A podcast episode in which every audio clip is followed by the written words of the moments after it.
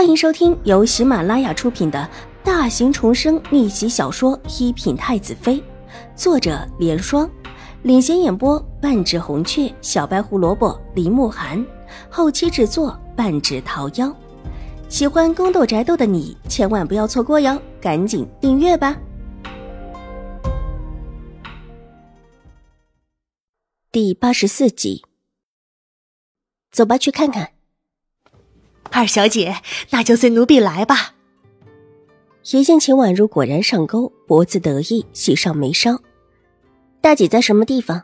秦婉如一脸不知是计的问道。就在前面不远处的亭子里。婆子笑嘻嘻的在前面引路，的确是不太远的地方，就在前面不远处。大姐想跟我说什么事情啊？秦婉如跟在婆子的后面，随意的问道。脚步却不快，婆子走几步还得等他一下。这个奴婢也不知道，只说是重要的事情，可能是和二小姐之间的一些不为人知的事情吧。我和大姐之间一些不为人知的事情。秦婉如停下脚步，似乎细细的思量。婆子和她身后的清月也不由自主的停下。那个。二小姐，我们先过去吧。婆子不安的看了看要行去的方向，大小姐可是吩咐让她快一点把人带过去。秦婉如又重新举步，婆子松了一口气。大小姐为了更像一些，之前就去请过二小姐，这会儿再请才是正点上。二小姐去的时候差不多，才可以给大小姐作证。去晚了可就没有效果了。啊，对了，我想起来了。是不是想跟我说齐大小姐的一些事情啊？秦婉如走了几步，忽然又停下，一脸醒悟。婆子觉得很是头疼，不得不干笑几声。二小姐，这事情奴婢真的不知道，大小姐怎么会把这么重要的事情跟奴婢说呢？奴婢并不是大小姐院子里的管事嬷嬷。啊，你不是大姐的心腹婆子？秦婉如醒悟过来。上下打量婆子两眼，以前好像没有见过你，你真的是大姐身边的婆子吗？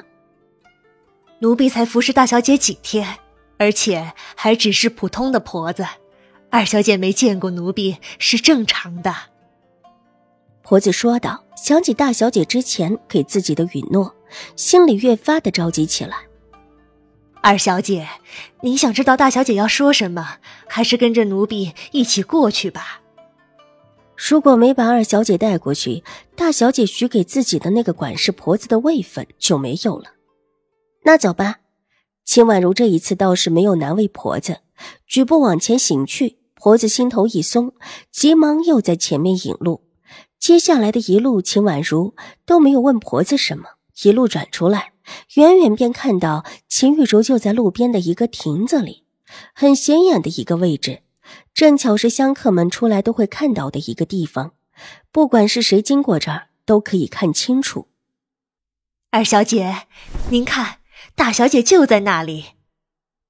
婆子的心放松下来，伸手一指，对秦婉如笑道：“秦婉如的脚步又停了下来，柳眉微微的皱了皱。亭子里怎么还有人啊？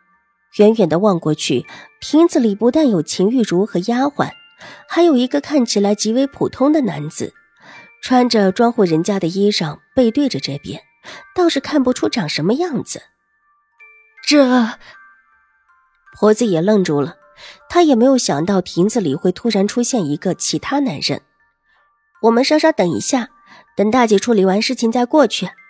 秦婉如后退一步，退到了方才走出来的月洞门口。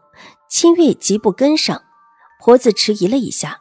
终究因为不知道秦玉茹想干什么，也跟着退到了月洞门内，但又不放心，特意偷偷的扒着月洞门往外看。远远的望过去，秦玉茹和那个庄户男子说了几句之后站了起来，目光扫向了秦婉如的方向。但秦婉如相信他是看不到自己的。秦玉茹在的亭子视线很开阔，但若是从开阔的地方反转过来。其实看的并不清楚，秦玉茹和庄户男子似乎说了几句什么，之后居然跟着庄户男子匆匆的离开。待得秦玉茹和丫鬟离开，婆子也傻眼了。大小姐原定的计划不是这个样子的，这是怎么回事？大姐这个时候跟一个男子出去干什么？那男子是谁啊？奴奴婢也不知道，这这是你是服侍大姐的下人，连你都不知道，要你这种人来何用啊？秦婉如的脸色阴沉下来，小小年纪却叫人觉得很有威势。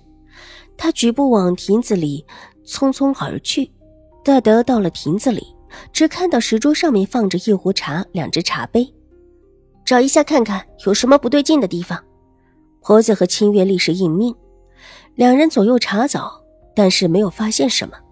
大姐如果出了意外，你就完了。秦婉如目光落在婆子身上。有如实质，冷冷道：“婆子瑟瑟发抖。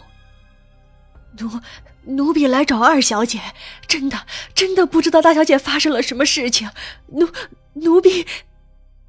婆子这会儿也慌了，两眼发直，还不去禀报祖母，让祖母派人来找大姐。